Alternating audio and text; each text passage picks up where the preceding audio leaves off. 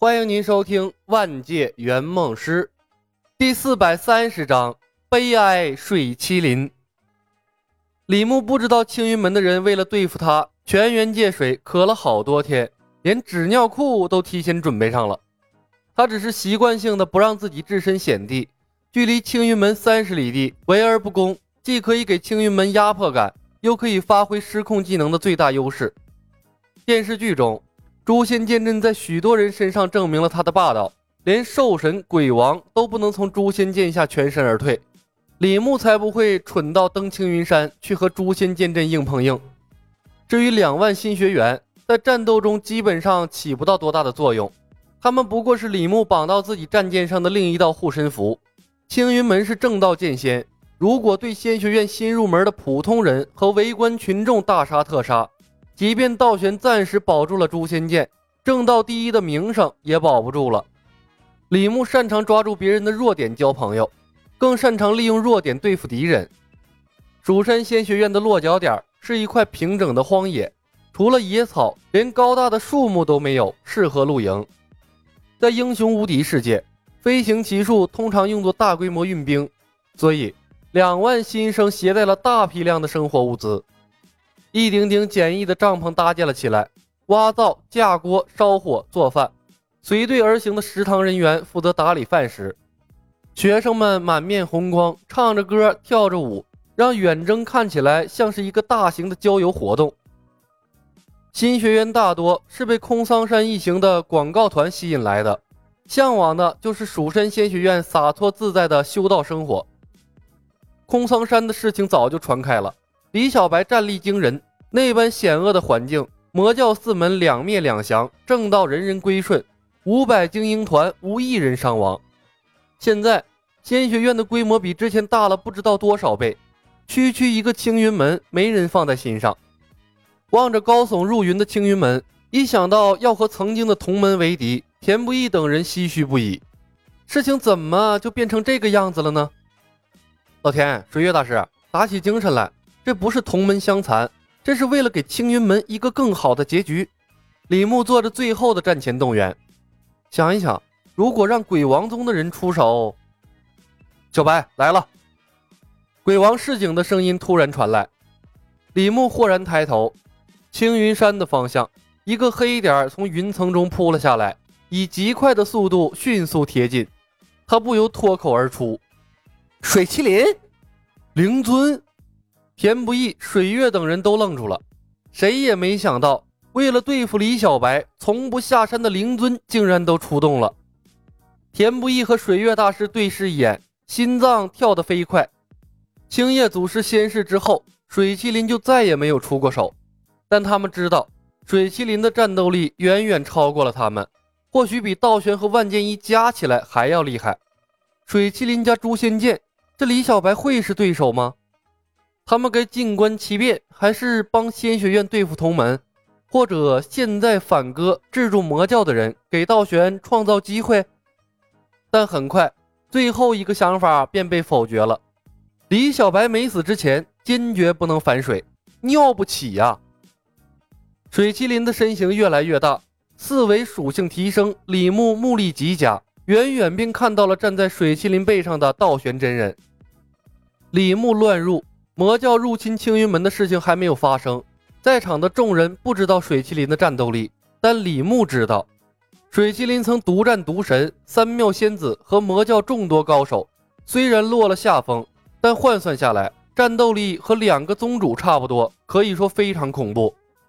如果水麒麟和道玄分开，对李牧来说是相当棘手，但现在道玄骑在了水麒麟的背上，好好的灵兽不当，非要给人当坐骑，活该他倒霉啊！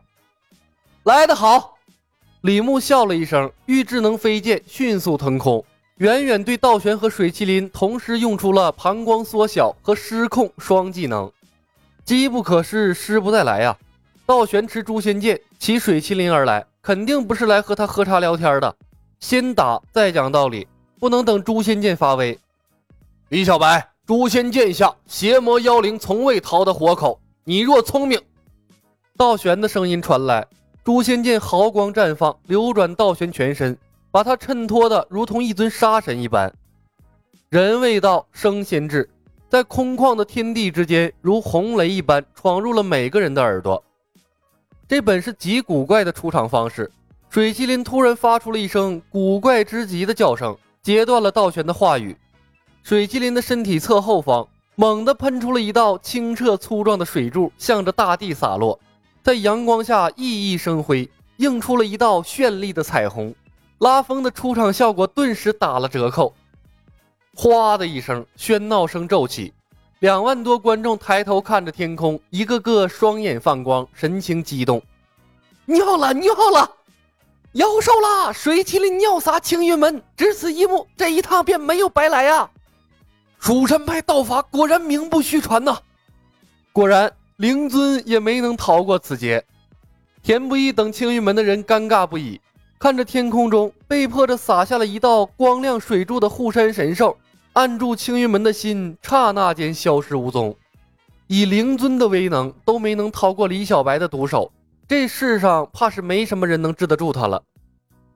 一声嘶吼，水麒麟怒气冲天，不顾身后挂着的水幕，千年来被他吞噬的无数怨灵亡魂发出森然凄厉的惨叫声，直奔李小白而来。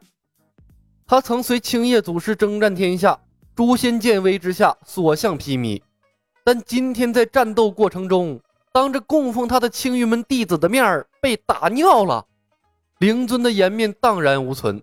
他是水麒麟呐、啊，拥有控水之力，竟控制不住体内飞速流失的水分，这简直是赤果果的打脸了。李小白，我青云门和你势不两立！道玄面沉似水，嘶哑的声音传遍了天际。他从没想过李小白的道术对灵兽也能生效，尤其是一阵阵发紧的小腹也让道玄惊惧不已。如果不是他好几天没喝水，今天只怕也要跟着灵尊一起丢人了。不过此战过后，青云门掌门骑着尿麒麟大战李小白的事迹，怕是也要名垂千古了。一想到这里，道玄就有种痛不欲生的感觉，恨不得把所有的目击者屠戮一空，尤其是李小白，更要碎尸万段，挫骨扬灰，才能消弭他的耻辱。道玄不知道呢，他的苦难其实才刚刚开始。道玄举起了诛仙剑，掐动剑诀，剑身上紫光环绕。道玄双目赤红，怒瞪着李小白，调动起了全身的灵力，只等灵尊靠近了他，便痛下杀手，力求一击把他斩于剑下。离开了青云山，他无法调动诛仙剑阵，但诛仙剑本就是仙剑，内含凶戾之气。道玄坚信他的全力一击定能把李小白劈得粉身碎骨。鬼气缭绕的水麒麟和一身凶煞之气的道玄组合在一起，早失了一身的仙气，活脱脱一副超级大魔头的模样。鬼王等人早已升空，紧张地注视着道玄手中的诛仙剑，他们感受到了诛仙剑散发出来的凶戾之气，一个个神色紧张，准备随时策应李小白。现在是扳倒青云门的最好时机，若不能夺下诛仙剑，仙学院树倒猢狲散，再找机会不知要到猴年马月了。突然，疾驰中的水麒麟急停，焦急地扭来扭去，神色惶急，竟不知道该继续前进还是转身逃开了。很快他就不纠结了，噗噗噗噗噗，身下的水幕仍在淅淅沥沥地往下渗水，他的尾巴一翘，身后又窜出了一道浑黄的液体，止也止不住。突如其来的一幕惊呆了道玄，他的脸一阵红一阵白，呆呆地站在水麒麟的背上，脑海里一片空白，握着诛仙剑的手都在发抖，一时间竟不知道该如何是好了。只听过李小白有催人尿尿的能力，不知道他还能让人拉稀呀、啊！这难道是他为了对付青云门准备的杀手锏？青云门的人可以不喝水，但总不能连饭都不吃了吧？全靠兜裆部拦着，外人看不出来，但自己就不难受吗？蜀山派为什么都是些这样恶心人的道术啊？本集已经播讲完毕，感谢您的收听，喜欢的朋友们点点关注，点点订阅呗，谢谢了。